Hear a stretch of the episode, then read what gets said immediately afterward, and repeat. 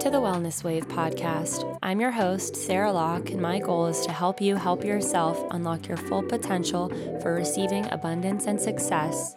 Every Monday, jumpstart your week by empowering yourself with knowledge and advice about wellness and personal growth, biohacking and habit stacking, manifestation and nervous system regulation, and so much more. And remember that slowly is the fastest way to get to where you want to be. Wellness is a lifestyle and a movement to create a world full of people who feel safe, strong, and loved. And practicing good wellness habits can have a ripple effect on those you surround yourself with. So, with that, let's create waves. Hello, hello, beautiful friends. Welcome back to another episode. I know I'm releasing this a couple of days later than I usually would. I apologize for that, but thank you for your patience. I just want to say thank you so much to all the people who listened to last week's episode. If you have not listened to it, go check it out. It is all about instant gratification and delayed gratification and how that is the key to the success. My listens jumped up quite a bit, and I am very appreciative and just excited to see our little community growing here. It is really exciting to me. You know what it is. We got to start off with the spill the tea section because I am constantly making a mess. But the good thing is, I know how to clean up after myself. In this segment, I share what's been going on in my life, what I'm drinking, all that good stuff. So today, I am drinking my beautiful concoction that I love to make, especially when I am taking a break from caffeine. It is ceremonial cacao, maca, ashwagandha, honey, and rose tea. Ceremonial cacao, if you don't know, is pretty incredible. The cacao tree comes from South America, and cacao has been used for religious rituals for ancient native Mesoamerican cultures and within Latin America for millennia. It's pretty cool stuff. It was a part of marriage ceremonies, um, used to lift spirits to gods during sacrifice. Hopefully, it's not being used for that anymore, as well as baptism ceremonies, and was also used to send warriors off into battle. So it's pretty important. It's got a huge place in a lot of Aztec and Mayan mythology, but it to this day has a lot of amazing, incredible, wonderful benefits. It's got pretty dense nutritional value. It's full of potassium. I don't know why I said that so weird. Potassium, iron, zinc, and magnesium. It triggers release of endorphins and dopamine, so it's helpful with PMS, depression, pain, and stress. It's really high in antioxidants. It's been used as an aphrodisiac. There's a reason that chocolate is kind of like the love drug candy. It's given at Valentine's Day. It's very heart opening, will help you feel spiritually strong but light. It is very powerful for healing and opening the heart chakra, which is, which is at the center of the chakras. So it's the bridge between the upper and the lower chakras. Helps us feel really connected to the world around us, less lonely and isolated. Helps us feel more creative and open and in flow. And in that same lane, it is helpful for opening the throat chakra. So that is helpful for articulating our ideas and creativity. And it's also beneficial for clearing the pineal gland. So you can see there's a lot of benefits here. And the theobromine in it is what acts as the stimulant effect. So it's not caffeine, it's a little different. It's like caffeine, but without the jitters and the nervous system disruption effects. So that is my base. I chop up some lovely cacao from Cacao Laboratories pretty pretty good stuff. First discovered from this creator I love, Caro Arevalo. I don't know if I pronounced her last name right. Hopefully I did. I think I've mentioned her in the podcast before, but she's an incredible artist and YouTube content creator. So definitely go check her out. And Florencia Fridman, I believe, is the creator of Cacao Laboratories. So check her out too. So, in with my cacao, I mix maca, first of all, which is a Peruvian root vegetable. This is great for balancing hormone levels, also helpful with PMS. I am in desperate need of that right now, you guys. Um, it can be really good for conditions like PCOS as well. It's high in vitamin C, iron, potassium, and copper. It is known to be really good for sexual function, libido, also combating fatigue and reducing inflammation. And then I add in some ashwagandha, which is another root that grows in Middle East, India, and parts of Africa. And this is kind of like the superfood root. You've likely heard of it before. Can also really help with conditions such as PCOS, period cramps, anxiety, fertility, thyroid issues. It's just kind of all around the magical cure all. It controls cortisol levels and fatigue, it alleviates tension. There are tons of phytochemicals in there that reduce inflammation and improve cognitive function and focus. And there's even some some some evidence suggesting that it can help treat cancer, which is pretty cool. It increases oxygen levels in the body, regulates blood sugar, soothes dry skin. It just kind of does everything. It's pretty impressive. So I put some of that in there. And then I just put a little bit of honey because you know honey is good for the mind, body, and soul, liquid gold, antibacterial, antifungal, all that good stuff. Honey is one of my favorite things. And I also is like one of the only products that I use on my skin nowadays. And I feel like it's really helped with my complexion and the skin barrier. But, anyways, I also, to top it off, you have been using uh, Siberian rose tea, which beautifully works together with the cacao. It's also great for hydration, rich in antioxidants. We're really getting a good antioxidant bath with this drink. There are also phenols that are good for your urinary tract, eye health, the memory, and skin health. So, overall, we've got a good little soup here. good soup. Okay, that was a whole mouthful. I feel like I'm running out of breath because I'm just talking and not taking deep breaths in between my words.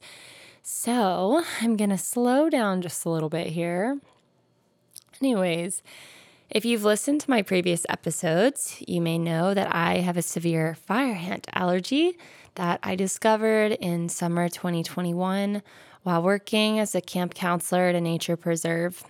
It was, as you may imagine, quite traumatic for me because prior to that, I had had a very intimate relationship with nature, but this made it quite challenging for me to move forward feeling comfortable outdoors. So, this has led to a range of emotions that I've experienced ever since this event. Depression being a big one, just feeling like I won't be able to reach a lot of the goals that I had for myself, such as having a big, beautiful garden when I have a home one day and backpacking, doing all these things in nature. But I'm going to get to why I don't think that I have to to avoid those things in just a second. Um, and then also just anxiety for being outdoors in general. But this past weekend, I took a really massive step forward and I went camping. It was cold outside, as you may imagine. It was in the um, the Blue Ridge Mountains, or really the North Georgia mountains. Um, and it was very cold, so there were not a lot of bugs out, fortunately. So it was a really nice step into getting back into that that world because I used to love camping and backpacking and spending time outside for hours and hours on end. Um, so I'm really proud of myself for doing that. A few weeks ago, my therapist and I were talking about perceived threats.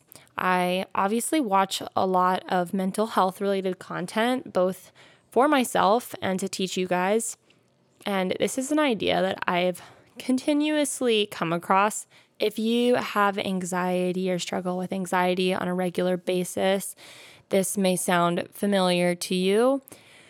But basically, the way the brain works is we, or the way anxiety works is the amygdala, which is part of the limbic system, the mammalian brain, becomes really hypersensitive to stimuli and you start to require less threatening things to trigger a fear response over time. So like trauma can be a big a big trigger for the amygdala getting like overworked and, and overstressed and becoming really hypersensitive um, and so basically we end up perceiving threats that aren't actual threats and that can keep us stuck in a state of chronic stress, chronic fight or flight, etc. So, every time I see a video on overcoming this tendency to jump into fight or flight, I would just think to myself, okay, but what happens if I'm in the face of a real threat that is putting my life in danger? Because fire ants, anaphylaxis, etc. Like that's a real threat to me. This can be applied to a variety of situations if you have some kind of chronic health condition. So I asked my therapist about this, and she made a really great point that even though there is potential for fire ants to be a real threat to me, as long as I have a plan of action and am prepared, there isn't really a threat. It's more of just an inconvenience. And yeah, it could be scary, um, especially for the people around me if they don't know what's going on. But that's why it's really important when you have a condition like this to communicate with the people around you, have a plan of action with your doctor, and feel really prepared and have run through a scenario enough times in your mind that you know exactly how you would react in the face of that danger. Another thing I've been learning about and talking with about with my therapist is avoidance, which actually feeds disordered anxiety. There are physical and emotional avoidances, but when you avoid something that you're afraid of, your world really starts to shrink, become small and scary and generally unhappy every time you get anxious and avoid something and then survive, you reinforce that anxiety cycle. However, by facing what scares you, you can tell yourself that not in all situations with XYZ, for me, not all situations where I'm outdoors are dangerous, so I don't need to feel anxious all the time. this will change your brain chemistry over time because there will become less cortisol and adrenaline and stress hormones released. So, really, there is truth in the fact that the best way to overcome anxiety is to face your fears. So, with that, I'm going to end the spill the tea segment. I know it was a little long winded, but now we are ready to get into the topic of today's podcast. So, speaking of my therapist, brings me around to the focus, which is that you are good enough. I'm currently seeing my therapist again as of a few weeks ago. I initially started seeing her during a really difficult period of my life. I was 18. I was in an incredibly toxic relationship with a narcissist. Fear not, I will be doing an episode on this and just dealing with narcissists in general at some point in the future. I'm not sure when because honestly, I still feel like there's a lot of trauma stored in my body from this experience in my life. And there's also just a lot of embarrassment and shame and fear around talking about this person.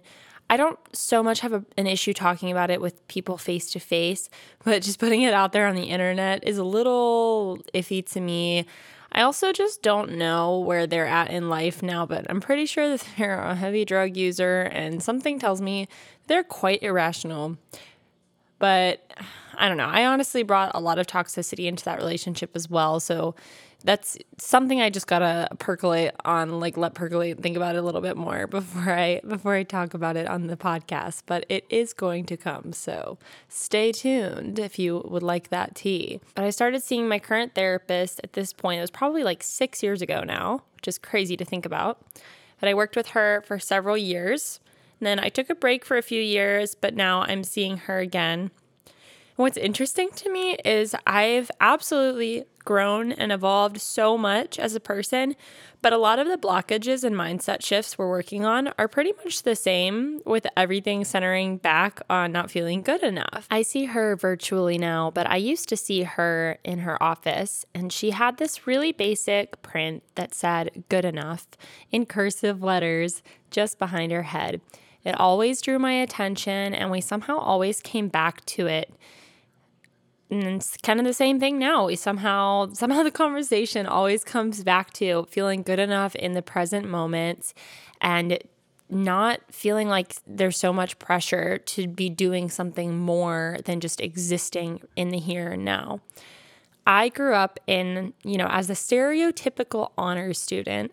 Literally, I was a board scholar in fifth grade. I was one out of five kids who was chosen from hundreds of kids in my school to like represent our school and for the state. I don't know. It was it was a whole thing. But that's the point I'm making is that I was like the top tier quote unquote student um, in terms of academics and and uh, extracurriculars and all that jazz. And I, so I always had really high grades and I didn't have to try too hard, but I also just really loved learning and thinking and analyzing. I still definitely do that part to the point that it can actually be problematic. So that's something my therapist and I are working on, just not letting my brain overthink so much. I'll get a little deeper into that in a second here.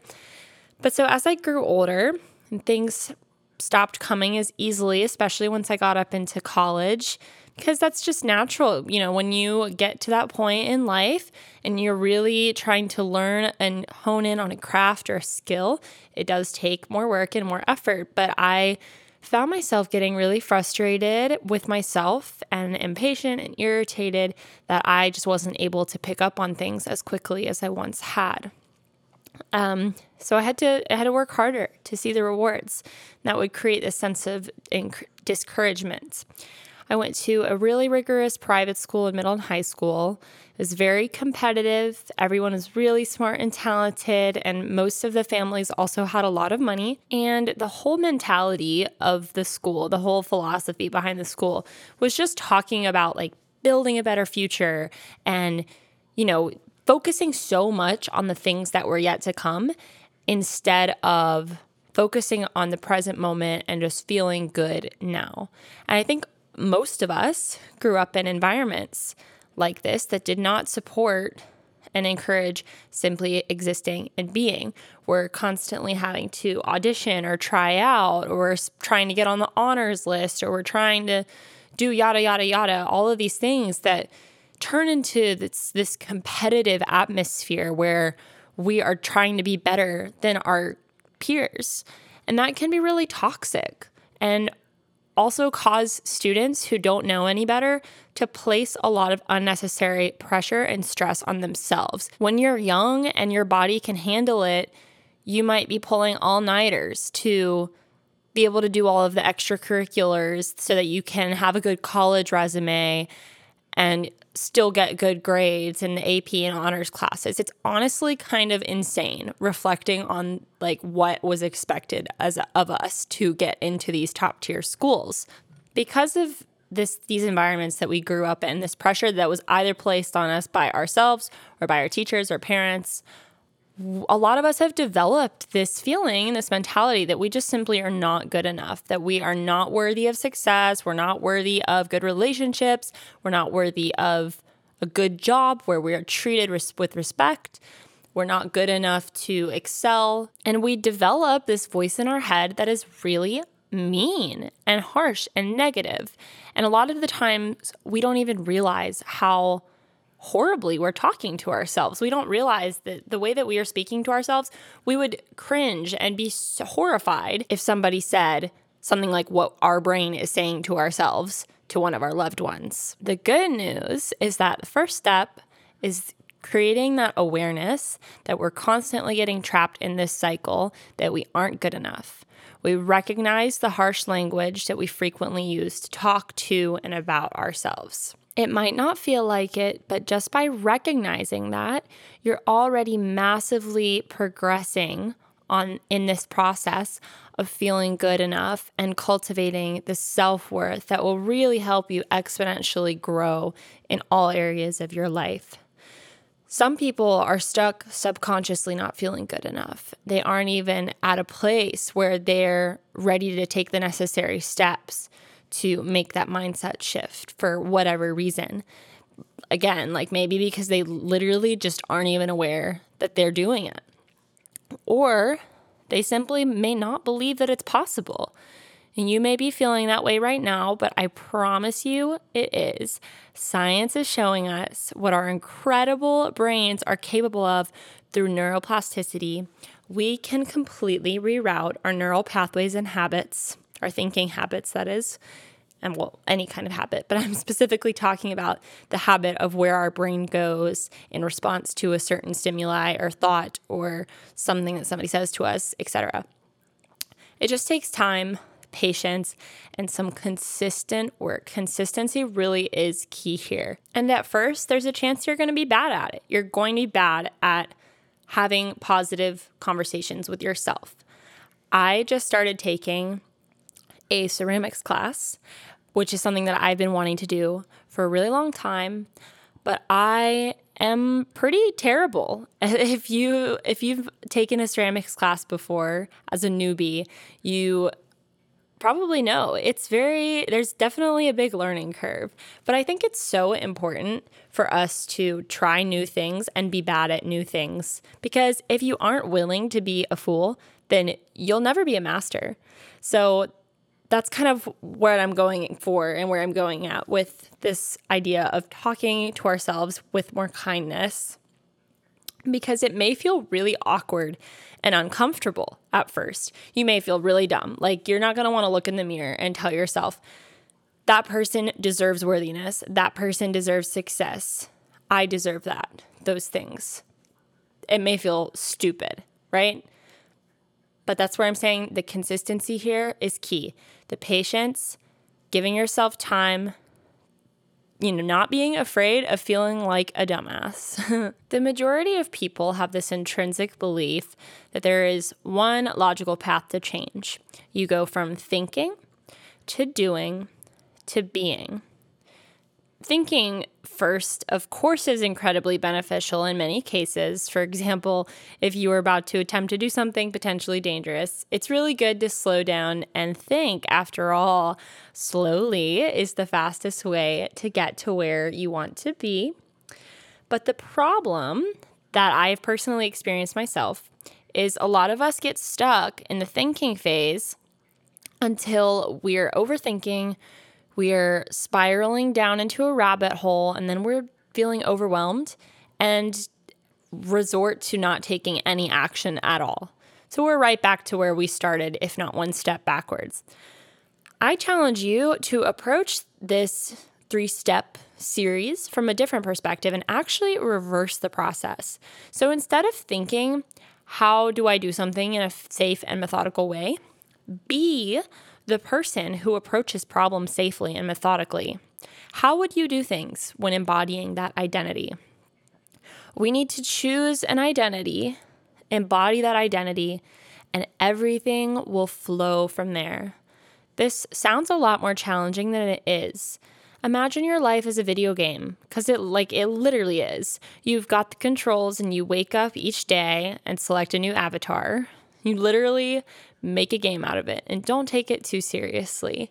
And if you do feel like you're starting to take it seriously, this is a good opportunity to kind of recenter, refocus. It's like a meditation. Like when your minds and your thoughts start to drift away, you just very gently and softly refocus on your breath or some visual, whatever it is that your your point of focus is.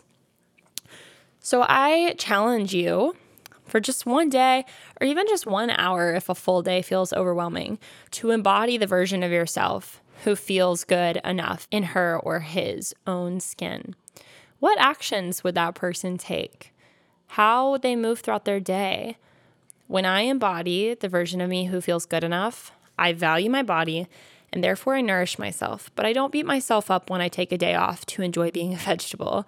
I don't overanalyze my work performance and beat myself up for not being better or making more money or freak out because I think my boss hates me. I feel satisfied with my home, my relationships, especially the mundane aspects of daily life, like making the bed or doing the dishes. My thinking reflects that.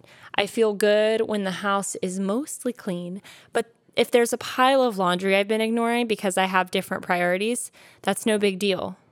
It's not, you know, it's not something that I have to micromanage because I know that the situation I have is good enough. I don't have to be perfect in order to be valuable. Also, I don't let it ruin my day when my partner and I argue because I love him and our relationship is good enough. Now, that's not to say that you should let toxicity go unnoticed or just brush off people actually being like mean and horrible, but like everybody has bad days. If you're in a healthy relationship, it is totally normal for you to have arguments and disagreements. But that doesn't mean that the relationship is bad. So you really have to, to be careful about what your expectations are, right? I find visualization and meditation really wonderful for achieving this existence of being good enough. Listen, visualization for future manifestations and desires that at the moment may seem a little bit out of reach are really important and valuable. You should definitely do them. But the problem that I kept running into, and I think a lot of people run into, is these practices on their own can actually leave you stuck in a lack mentality because you're making this connection in your brain that the things that will make you happy and help you feel successful are things that you don't currently have. That, therefore, leaves you feeling like you and your life are not good enough. So, do your visualization, write down your manifestations, do what you've got to do. But then you need to not forget this crucial step if you're going to do those things. We need to magnify and focus in on the present. It's going to take a little bit longer to do your practice, but if you have time, I'd really recommend this. So start with, like I said, the bigger longer big picture manifestation. The desires that if you told them to somebody with a lot of limiting beliefs, they might look at you and roll their eyes and think you were crazy, right? So let's start with those visualizations.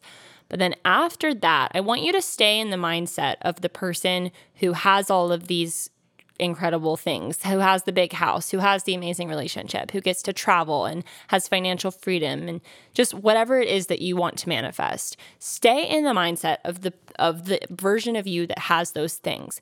But then I want you to visualize how that person would feel and make use of their day if they were to wake up tomorrow morning in your situation. So I want you to visualize being that person and feeling that way, but in your current circumstances. So you don't have anything new, you're not doing anything new, you're just being this new version of you, right?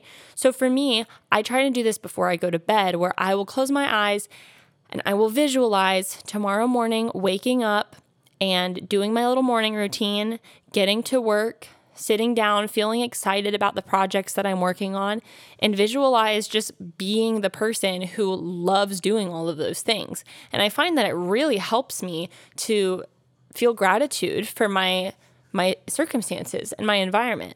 Imagining and visualizing things such as just like cuddling with your partner or your pets or doing the dishes and cooking a nice meal things that are seemingly simple and mundane, but they are a part of your everyday life and they're going to continue being a part of your everyday life, even when you have all the nice, fancy new things.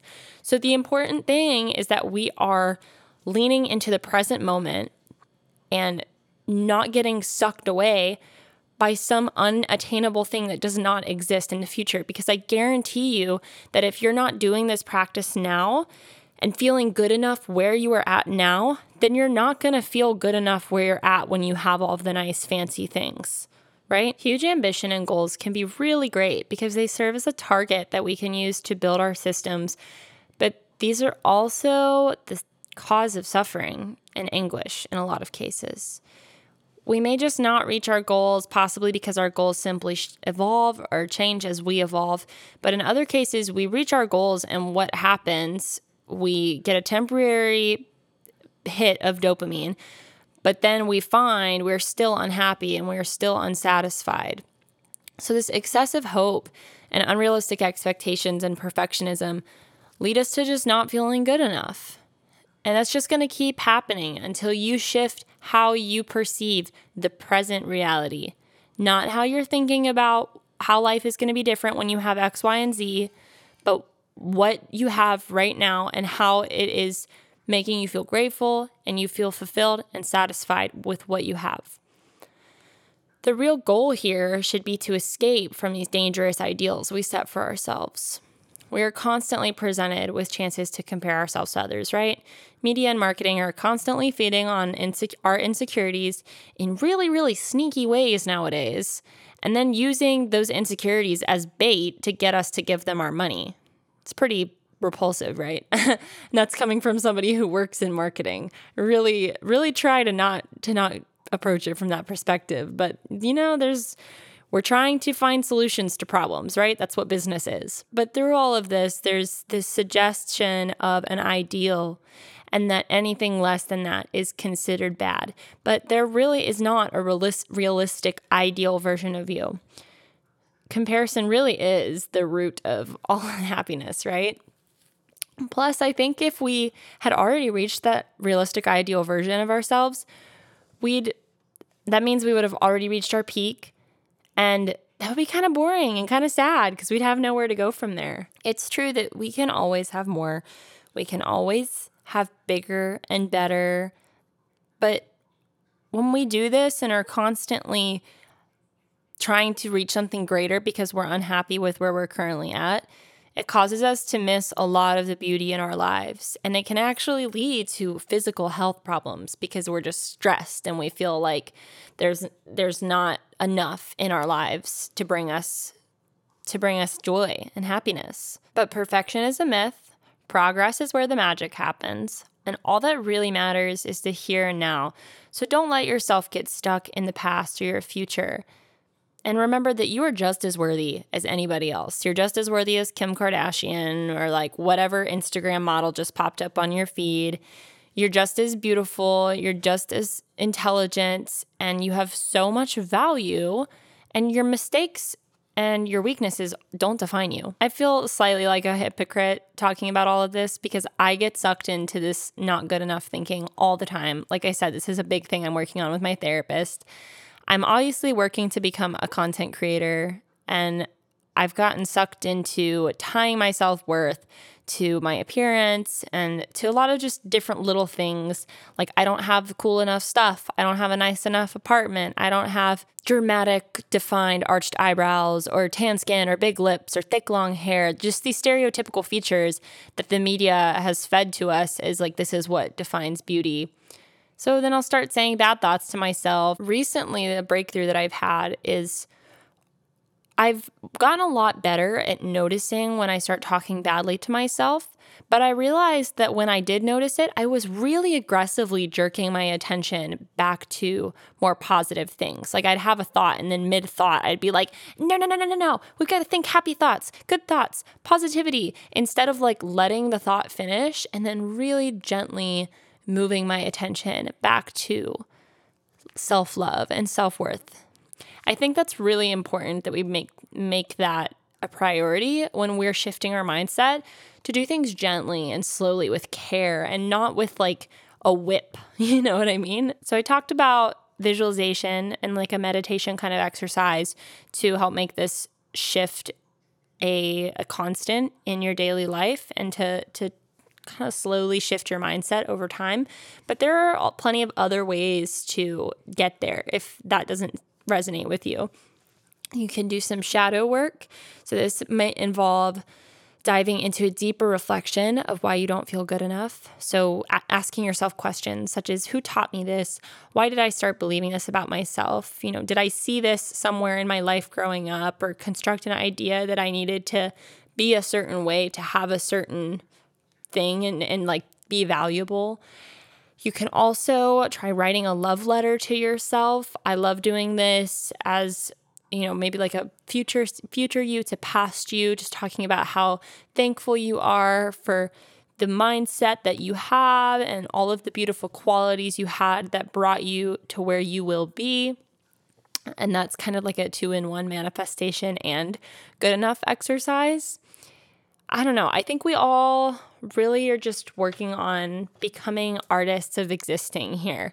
We need to focus in on the present more. I think that's modern modern society has made so many of us think that where we're at is not good enough. And it is hard because sometimes you you need more money or you need to be able to pay for groceries. You need to be able to feed your family.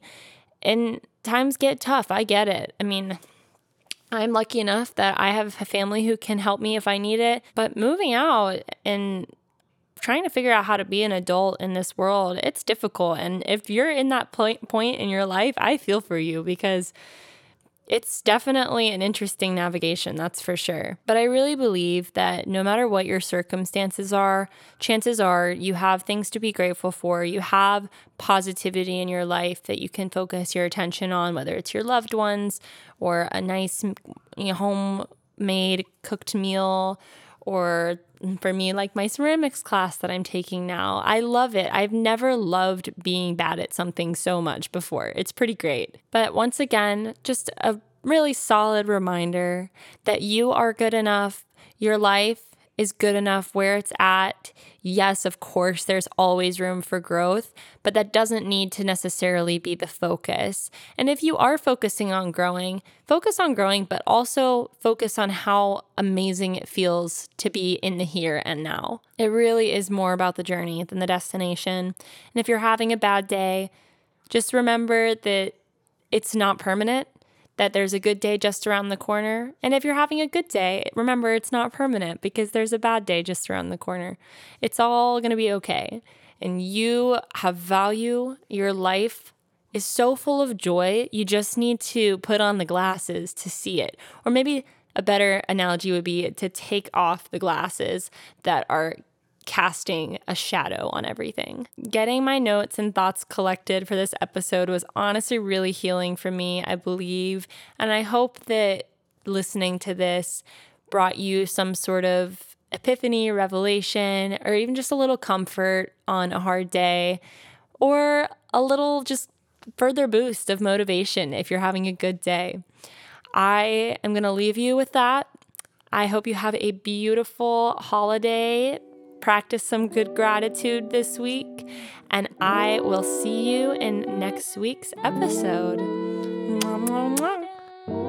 Thank you so much for joining me this week in the safe space of the Wellness Wave podcast. If you would like to support me and my show, I would be so grateful if you left a Spotify or iTunes review, followed me on my social channels at Slock Sounds or at the Wellness Wave Pod, or shared with a friend or family member who you know would infinitely benefit from listening. Until next Monday, have a beautiful week with the intention of creating waves.